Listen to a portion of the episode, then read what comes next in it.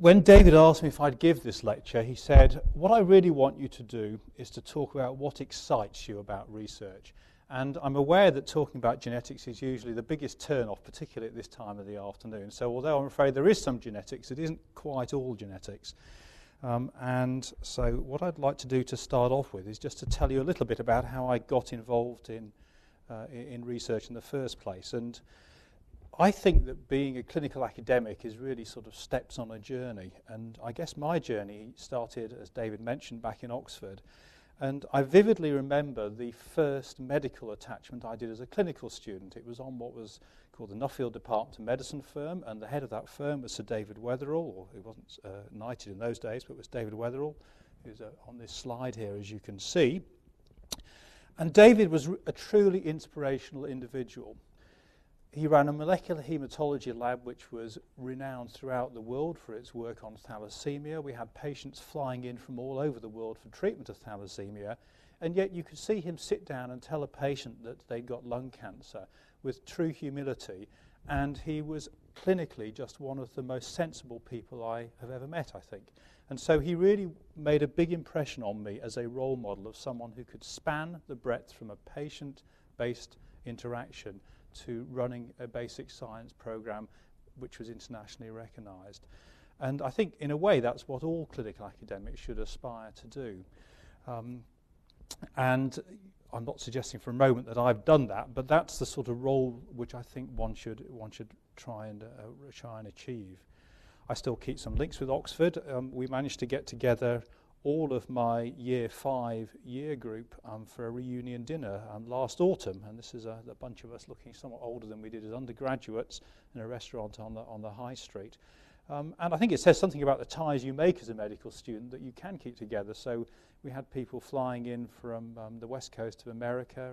Somebody else came in from Oregon and Seattle, actually, for a very pleasant dinner, and it was very nice to get everyone together. And I think the other amazing thing is what happens to people along that journey. So the people I recognise as being truly intelligent and truly clever have generally got off and done something completely different. And it's those of us who I think were sort of the plodding individuals who probably didn't have enough vision to see that there were other things that you could do, who sort of carried on in the sort of clinical academic career. So when I was, as David says, at Oxford, I was heavily involved with the sort of mountaineering club there, and I've always had a major interest in that. And this may seem completely irrelevant to what I'm going to talk to you about, but actually I think we ought to start off here, which is a glacier in the middle of the Karakoram. It's in the Hunza Valley, just after they'd reopened it to visitors from the from outside of the country. We've got a pointer, haven't we, somewhere? And this is high up. The mountain in the background you can see here is a mountain called Rakaposhi, which was first climbed back in the 1950s. It's pretty high, just under 8,000 metres. And these beasts here are animals which are crosses between yaks and cattle, zoes I think they're called. And the thing about these sorts of beasts is they're quite happy if you live at about 4,000 or 3,000 metres. But if you take them down to sea level, they get really quite sick and don't like it very much at all. And of course humans are the exact opposite. We're pretty happy down at sea level, but if you go up high you start getting very breathless, and some of us develop nasty conditions, and this is one of them, which is high altitude pulmonary edema. So this is an individual who's got a low pressure pulmonary edema due to exposure to high altitude. And if you take these individuals down to low altitude or give them lots of oxygen, they get better. But the bizarre thing about this, and the thing that really strikes me about this condition, is that not everybody gets it. So some of us are highly susceptible to developing the complications of altitude exposure, and the rest of us aren't, and in fact can travel quite happily at altitude without developing this potentially life-threatening condition. And this got me thinking, even as a student, and the sort of question which underlies the whole theme through this lecture is, what are the individual factors which predict our susceptibility either to developing disease or in responding to the treatments that we use in the management of disease? So from Oxford, I went down to Cardiff for a while, ended up in Nottingham, and I guess I did my first research degree at a pretty formative time. It was really a time of change. The Berlin Wall had just come down. I went to Philadelphia, as David said, and this is the sort of thing you see if you go to America. You see large rubber ducks coming around the corner on the freeway.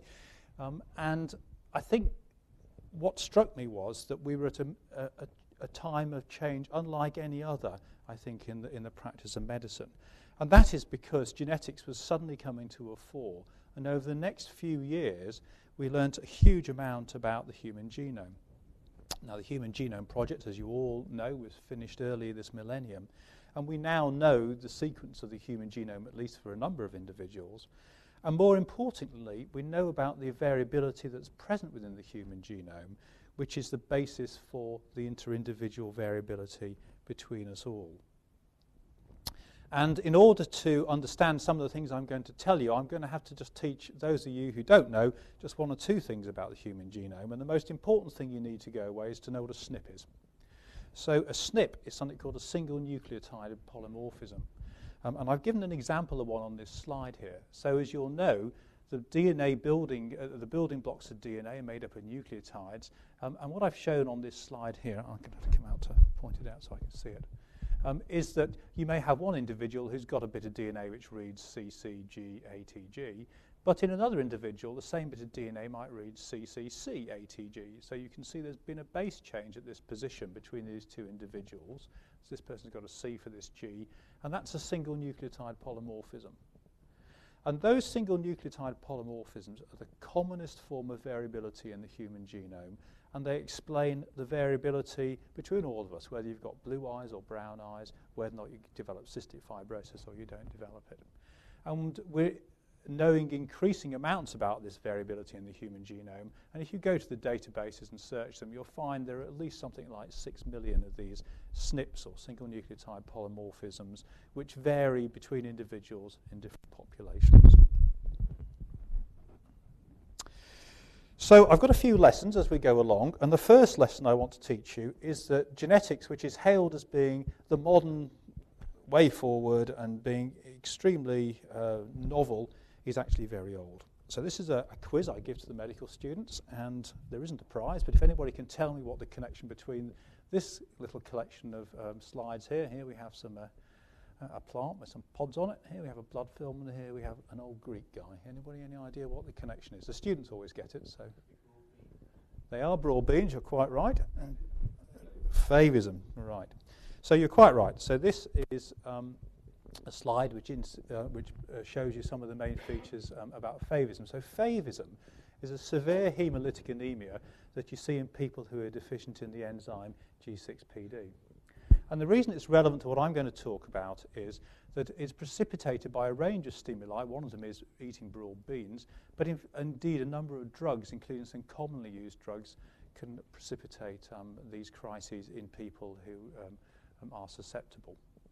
So Pythagoras, who was the chap I showed you on the previous slide, was a member of a sect called the Favists. And the Favists were famous because, well, not only because of the fact they abstained from beans, but one of the reasons was that they abstained from beans. And it's certainly been hypothesized that Pythagoras may actually have suffered from this condition himself. And the idea being that every time they ate beans, they became unwell. Now, of course, we know far more about it now. So we know the genetics underlying this condition. We know that the G6PD gene sits on the X chromosome. And we know there are a number of mutations. I've listed a couple on that slide, which actually predispose you to this condition. And in fact, if you live in a Mediterranean country, then you'll get screened shortly after birth by a screening fluorescent test, which tells you whether or not you carry this gene abnormality. An interesting question which genetics often throws light on is why these things arose in the first place. And as I guess most of you will know, those individuals who are G6P deficient have got partial resistance to malaria. And interestingly, you can track the progress of malaria and the development of the condition across the Mediterranean. And this is sort of a medical historical map which I dug out.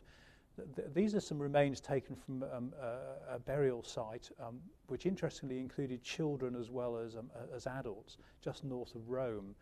And you can get DNA out of bones, of course, so you can look at the profile of individuals in terms of whether they carry these sorts of mutations.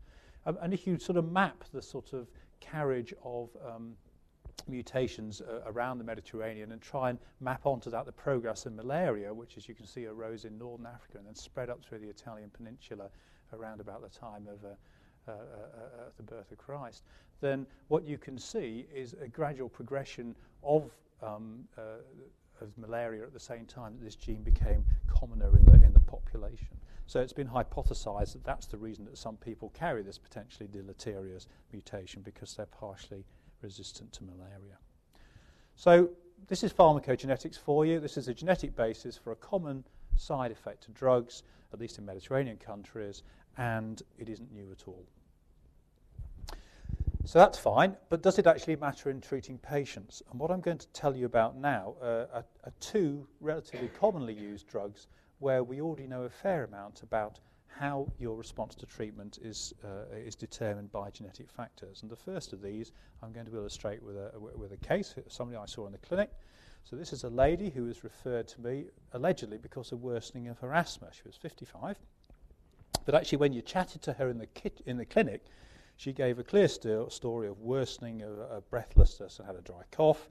And when you listen to her chest, she got some crackles.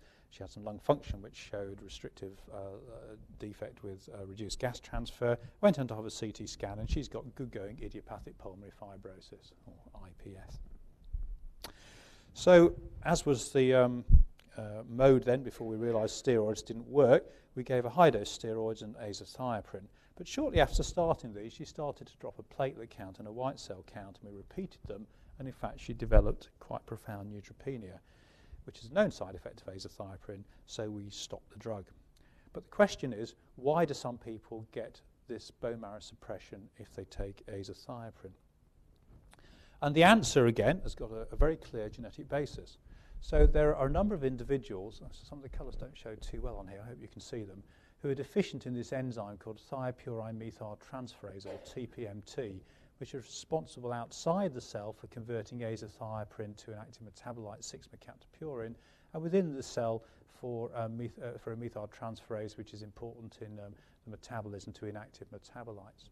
And if you're deficient in this enzyme, the active forms of the drug hang around for longer, and so you're at much greater risk of bone marrow suppression.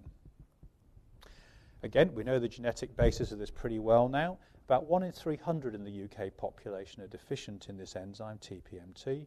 There are three common polymorphisms. I've given them on that slide there for those of you who are interested. And you can test for this either using a genetic test, or you can measure the enzyme activity if you want to. And individuals who have either the genetic risk factors or who have a very low level of enzyme activity when you measure it are at major risk of severe neutropenia, but not some of the other side effects, interestingly. And it's not an absolute blood test. So I've seen one patient who had severe bone marrow suppression following azathioprine, who, when we looked at her TPM status, actually had a normal TPMT phenotype and genotype. So it's not absolute, but it's a pretty good predictor. And what you probably argue is that what we should have done with this patient to avoid this potentially costly side effect of the drug would have been to treat her before we actually gave her the drugs.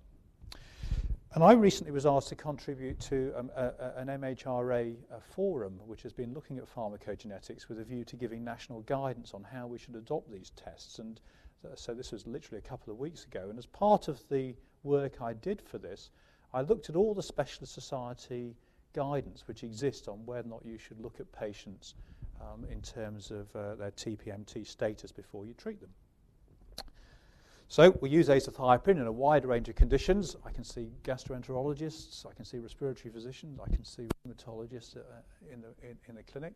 So if you go to your specialist society recommendations, what do we find? So as I said, azathioprine is used in a wide range of inflammatory diseases. The product labelling in the States was amended in 2004 to say that it was recommended that you should test for status before treating it. Now, the dermatologists are actually a pretty advanced bunch of people. So what they say is everybody should have their TPMT status determined before you give them azathioprine, and that's the British Association of Dermatology guidelines as taken off the web. Now, unfortunately, I'm ashamed to say that those of us in the BTS are Luddites, because what we actually say is there's no requirement for testing, in interstitial. It doesn't even mention it, actually, if you go to the guidelines. And the British Society of Gastroenterology, as ever with gastroenterologists, are lagging even behind respiratory physicians because they go completely the other way and say status determination cannot yet be recommended as a prerequisite to therapy. So we've got a mess, basically. We've got completely opposing guidelines determined by august bodies of very intelligent people coming to different conclusions about the utility of introducing such testing. So I'm not telling you what the answer is, although you can probably guess what my views are, but having said that, there clearly is some work to do in terms of taking these approaches forward into clinical practice. Another example, warfarin.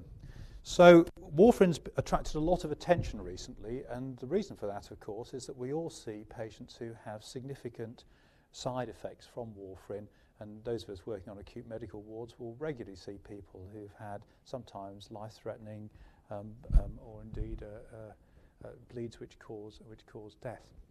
So you need to know a little bit about how warfarin is handled by the body in terms of the clinical pharmacology. So the first thing is that the amount of warfarin that's present in the circulation is very dependent upon the activity of an enzyme, a cytochrome P450 enzyme, and one particular form of that enzyme called the 2C9 form. So your cytochrome P450 2C9 genotype is critically dependent in terms of how fast you metabolize warfarin. And there are a number of individuals, a reasonable percentage of the population, 5 to 10%, who are slow metabolizers of warfarin and hence will tend to have a greater anticoagulant effect of the drug. But also, you need to think about how warfarin actually works, which is, of course, to interfere with the vitamin K metabolism pathways. And in fact, the other major factor which influences your response to warfarin is your genotype for genes in a gene called VKORC1, which is the main target of vitamin K. And in fact, you can predict something like 85% of the metabolism depending upon your CYP2C9 genotype, and about 40% or so of the activity of this particular gene here can be predicted by simple genetic information. So this has led to a number of studies looking to see whether or not, given that we already have clinical algorithms to try and help us with dosing with warfarin, whether or not you can introduce these sorts of practices into standard medical practice. And this is a big study published in the New England Journal earlier this year. And what they did was they took 4,000 individuals and they split them into an algorithm cohort and then a validation cohort. And they looked to see whether or not you could model the INR based upon introducing genetic information into the dosing regimen. And they came up with a simple algorithm. And then they compared it in the validation cohort by randomizing people to an algorithm which included or didn't include genetic information. And what they found was that for those who were in the sort of normal therapeutic range, it wasn't actually particularly useful. But if you wanted to predict those who fell outside the normal range, either requiring low doses or higher than normal doses of warfarin to maintain a steady INR, which actually accounted for nearly half the total population, you were significantly better if you took genetic information into account in terms of dosing.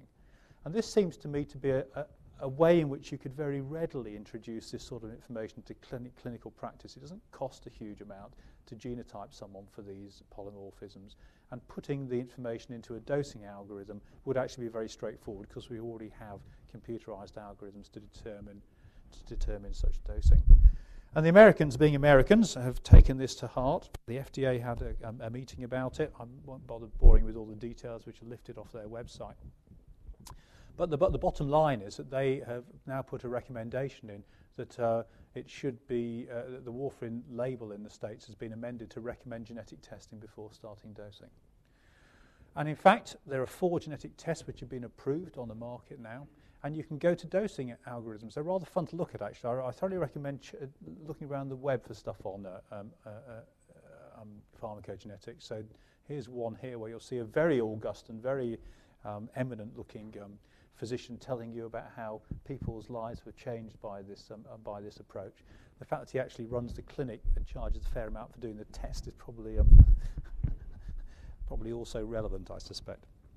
The problem in the States is that Medicare haven't been convinced enough to pick up the funding for this. Although as costs come down, I think it's likely they may do. And in fact, this slide is another one I prepared for the MHRA meeting, which we held recently. And this lists all of the drugs which are currently licensed in the USA, where the labeling information includes recommendations about genetic testing. And apart from the couple I've already mentioned to you, I perhaps just highlight a couple of these. So the biggest use for this approach is in the oncology field. So I'm sure most of you will know that Herceptin is only effective in individuals who have got overexpression of the HER2 gene. And whilst this isn't host genotyping, it's tumour genotyping, then clearly this is part of routine clinical practice. And there are other examples. In the lung cancer field, for example, there are drugs like gefitinib and erlotinib, where EGFR status determines a treatment response. So it is coming in, admittedly, in a relatively small number of disease areas. And in fact, the MHRA have made recommendations slightly different in some cases to the FDA. One example is the commonly used drug carbamazepine, which we know, if you use it in some people of Asian descent, can induce a really nasty Stevens-Johnson-like syndrome. And that only occurs in people who have got a particular HLA genotype, which you can easily test for. And their recommendations, if you test positive, you shouldn't be given carbamazepine unless the benefits clearly outweigh the risks of SJS. So lesson 3 is that genetics can tell us things about disease mechanisms which result in the way that we change treatment management. And I've just got one example I'd like to tell you about here, and that's neonatal diabetes. So diabetes has been at the forefront of genetic studies in complex disease. And there are a number of individuals who develop diabetes very soon after birth. And these individuals, a reasonable number of them, have got a mutation in a gene called KIR6.2, which I'll tell you about in a minute. But the reason you need to know about this is that historically these patients were treated with insulin from birth. But actually, they're much better off treated with a sulfonylurea. And taking an infant at, say, 6 months and changing their management from lifelong insulin to a simple tablet is clearly a major potential benefit. And in fact, not only do they not have to take insulin, this is a glycosylated hemoglobin gets better, all the indices of diabetes control improve. And the reason is all explained by an understanding of what actually happens. So KIR6.2 is a gene which is coded for, the gene's called KCNJ11, and the protein is actually part of a potassium channel which sits on the pancreatic islet cell and is responsible for regulating insulin release. And if this channel doesn't close, basically you don't get reduced insulin secretion.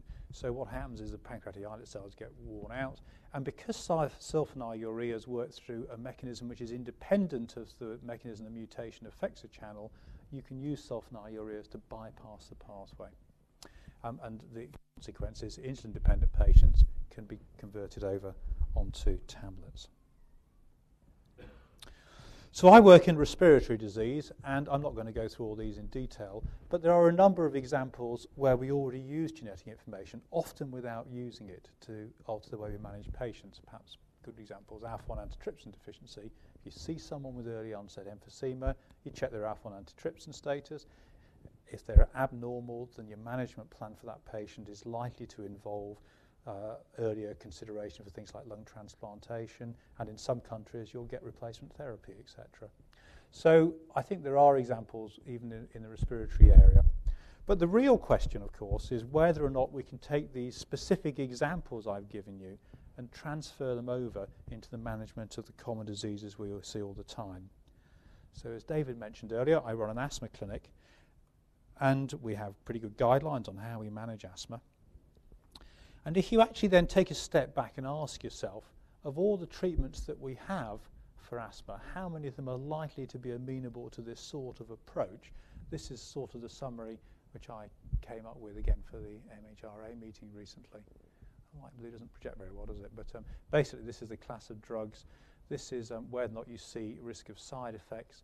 This is whether we know any genetic information about these classes of drugs, and this is whether or not it's likely to be cost-effective to introduce genetic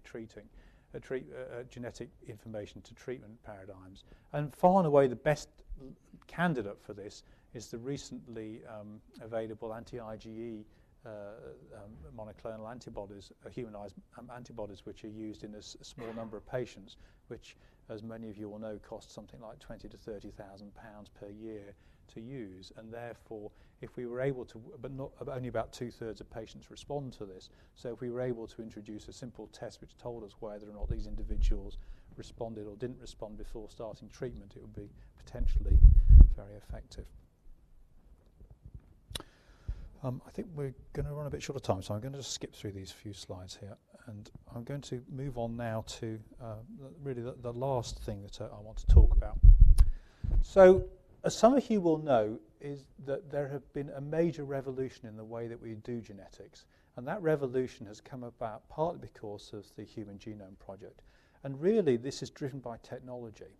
And it has now become possible to do very large-scale genetics using simple chip-based platforms, which give you huge volumes of data.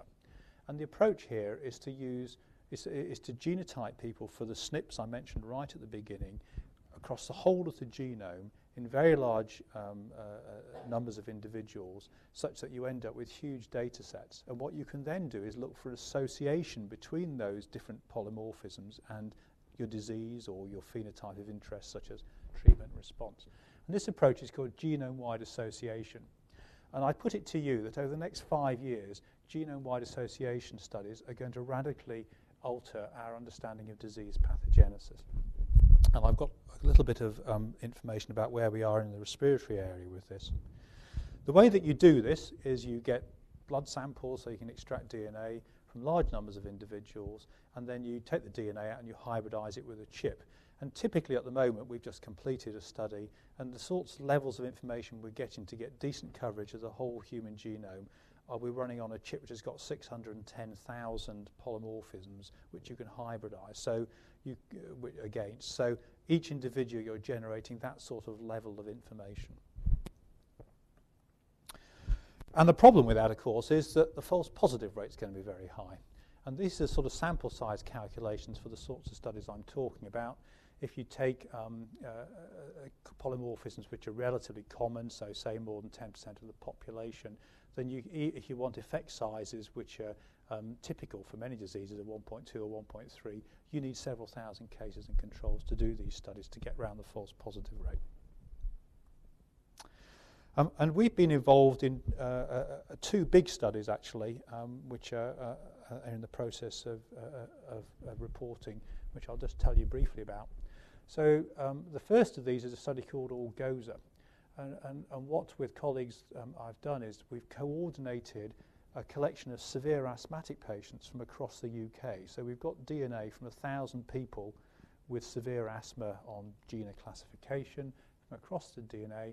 And these samples have just been genotyped at the National Genotyping Centre in Paris. And we got the data back the other day. My computer chugged away for a long time whilst the file tried to open, as you can imagine. And what we're now going to do is to compare these data with controls from the 1958 birth cohort and other populations that we've got access to. I don't have any data to show you from that, but I just want to show you one or two data from a large consortium which Martin Tobin, who's in Leicester, and myself have been running, which we've called Spirometer for obvious reasons. It's spirometry based and it's a meta-analysis. And what we've done is we've collected populations who've had genome-wide platforms used to look at their genetic profiles, and then we've looked at simple lung function correlates within these data sets. And to get decent information, we've needed very large numbers. So our primary data set is 25,000 people who've had their genomes profiled on these chips, and we've actually got a replication sample of 50,000. And the problem with this is that you end up needing very large numbers of subjects, obviously, and you end up with potentially lots of false positives. And so I'll just show you data from two of these studies. This is Reykjavik in Iceland, which you can just see in the background here is typical Icelandic day. It's snowing gently on the hills outside of this Mount Esja, which is just outside Reykjavik. It's a nice walk if you ever go there. And we did a study looking at asthma across a number of populations in Europe, which was actually coordinated by by deCODE genetics in Iceland. And this was published earlier this year in Nature Genetics. And what we found were a number of genes which I've highlighted in red here, which controlled eosinophil count in individuals with asthma. Some of these are obvious candidates like IL-5, but others, such as this transcription factor here, perhaps less obvious. So we start to identify genes which underlie your risk of eosinophilia, etc. This is spirometer, and this is the problem with these sorts of studies. Nobody will publish them because actually half the paper is taken up by the author list. So this is the, we just submitted the revised paper. You'll see me somewhere down here as Martin and I, the senior authors on this. But there are 96 authors on this paper. The main message of this paper is that we found 5 new loci associated with lung function in the general population. And I'm just going to tell you briefly about one of these. So how do you actually get around the false positive rate? Well, the first thing you do is do something called a QQ plot. And this is a QQ plot. What you do is, if you do any number of random tests, you can work out how many of them will give you a positive result. And of course, if you do 10 to the 6 random tests, then you're going to get a fair number of those. But you can actually plot out the number of tests against the number of tests you'd expect to give you a false positive against the number you actually see in your data set. And if you don't get a straight line correlation, that suggests there is a genetic effect which is real within that population. So the deviation from this QQ line tells you what's going on. And this shows you quite clearly, for a simple phenotype lung function FEV1, that there is an excess of tests which are significant over and above what you would predict, shown by this straight line. And that tells you that this variability here is due to genetic variation which you're picking up in the population. What you then do is you go and look at all of those polymorphisms, all the SNPs across the whole human genome, and you plot it out in what's called a Manhattan plot. I don't know how well you can see that, but the different colours across the bottom here show the different chromosomes. And basically, these are p-values up here, and this value here is about 10 to the minus 7 across about there. Okay? So everything that's shown in red above here is significant according to multiple testing correlations. And what you see is a bit of sort of things which crop up just above. These may be real or may not be. But you can see some really quite impressive peaks where there's a whole bunch of polymorphisms which are coming up as being positive. And if you look at one of those chromosome 4 peaks, it actually maps to a region containing a gene called hedgehog interacting protein, or HHIP. Here are all the polymorphisms in a sort of map which is much closer drawn across this region. And so we've got very good evidence that this gene here dictates lung function within the general population. And now obviously we're going on to see if it's a risk factor for COPD. They can tell you, and then really the really interesting thing is, what does that gene tell you about function? If you understand the molecular genetics, can you start to get a handle on pathogenesis? Can you use it to alter treatment? And this is just a forest plot which shows the results in all the different studies which we looked at in this. And you can see there's a whole bunch, including some British ones, such as OUSPAC, 58 birth cohort. There's the Twins UKs in here, and a whole bunch of them. So I think that to summarise where we are with genome-wide association, we will identify a lot of genes which are important in the development of specific traits. And I think that will teach us new things about disease. I think that's already evident. And of course, technology is advancing very quickly. The challenge out there in the molecular genetics world is the $1,000 genome. And we're not far off it. So the $1,000 genome says that you can walk into a company's offices and give them $1,000, and they would sequence the whole of your genome, and you'd have the results back the following day. And we're probably 3 to 5 years away from that. So huge levels of information potentially available in the near future.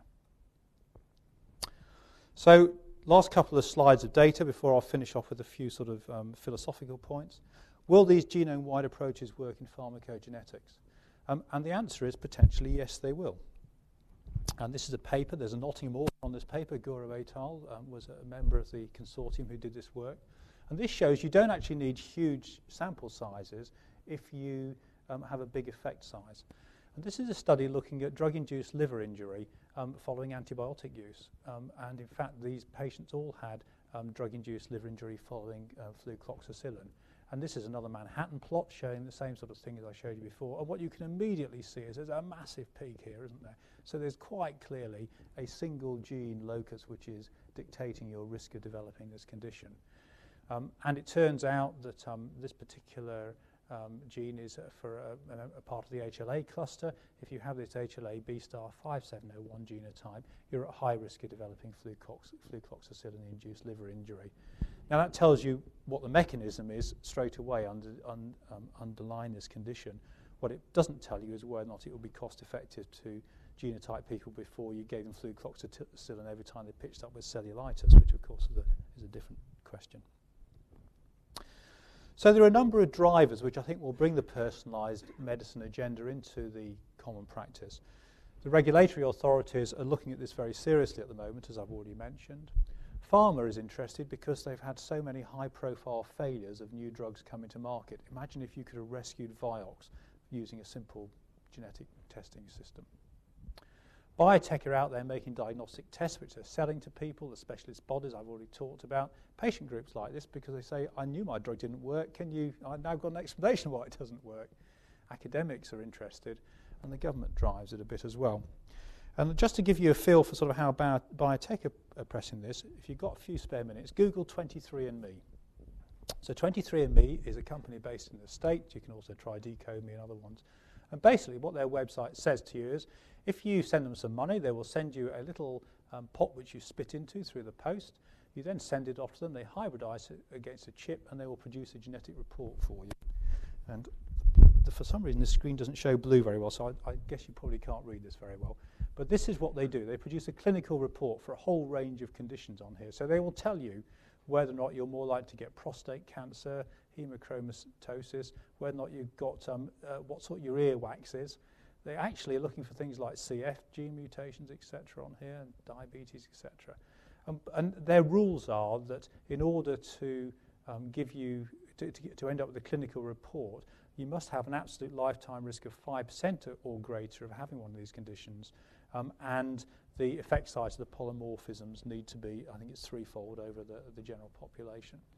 And whether we like it or not, people are buying into this, sending off their samples. And they've just actually, Google have just had an initiative where they're going to contact 1,000 doctors in the UK to try and get wider acceptance of this as a principle. The idea being they'll do this for you for free if you sign up for it, I think. But the trouble is you start getting people coming along to you in clinic saying, well, look, I've got this particular mutation. What are you going to do about it? So there is an issue for us in managing patients. So to summarise what I've said about genetics, I think it will define new treatment targets. I think it will tell us about disease subphenotypes and potentially allow us to predict severity. I think it will enable us, at least in limited examples, I don't know how generalisable it is yet, but in limited situations it will enable us to predict how best to treat patients. And perhaps most importantly to me is it alters our concepts of disease pathogenesis. It takes us away from something which is just, this is a lung cancer because it's in the lung and it's malignant, to something which says, well, this is a form of cancer which is best treated by drug X, and I don't care if it's in the lung or in the kidney or where it is. So that's the hardcore genetics bit. There are a couple of slides just to finish off with. So what have I learned along this sort of pathway? So I've learned four things, I think. The first, and probably the most important, is that the best research comes out of collaborative approaches. If you want to do decent research, what you've got to do is identify the other people who you can work with, who are similarly driven, and get the best people together to do the research. And things like the Spirometer Consortium have been a huge pleasure to run because everybody's committed to getting interesting information regardless of what the result of it is at the end of it. The second thing is something David Weatherall always mentioned whenever he talked about this subject, and that is that serendipity plays a major role. So actually incremental advances in science based upon moving from what you know to what you think might happen takes you forward a little bit at a time, but the really interesting stuff has usually come completely out of left field. And the critical thing to be able to do is to identify when you see something which is completely unexpected, to follow it up, decide if it's worth following up. And the final message I would have for you is that I've enjoyed it. It's good fun doing clinical research. So this is the really sort of philosophical bit. I had to put a bit of Tennyson up. This is one of my favourite quotes. And what I would say to you is that you can go and look at things from a standard angle. And for those of you who've been there, this is Lake Louise, and just in front of the huge hotel. Or you can take the approach of wandering up the mountain to the side here, which is called Fairview, and it's got a good name because that's the same mountains as you can see in the background, this Lake Louise photograph taken from the top of the hill there. And I would argue to you that, you know, making that extra step and travelling up there is worthwhile. And I'm going to finish on a slide which has nothing to do with genetics, which is some research that we generated in the lab last week, which I'm really interested about. So this is potentially the future of lung imaging, I believe. So as you walked in here, you'll have seen just across the corridor where the medical stores used to occupy a large space, I've knocked half of it down and put a 1.5T MR scanner in there.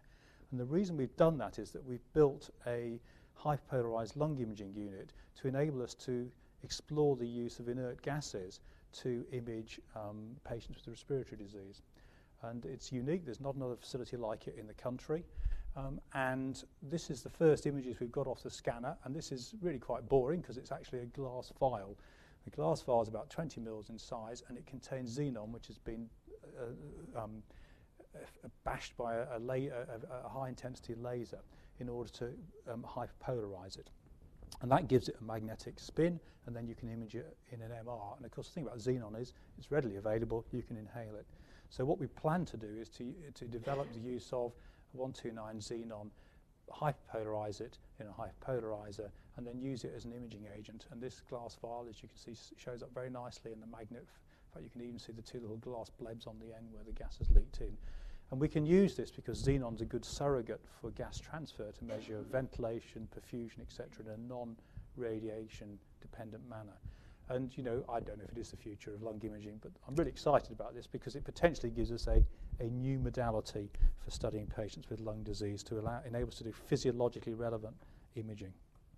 So I'm going to stop there. I just need to say thank you very much to the MRC and the ASME UK who've supported research we've been doing, and actually I should mention EPSIRC, who've been a major funder of the xenon lung imaging project as well, and everybody in the department, because of course the truth of the matter is I go around giving these sorts of talks and they do the work, and I just get here, stand here and talk about it.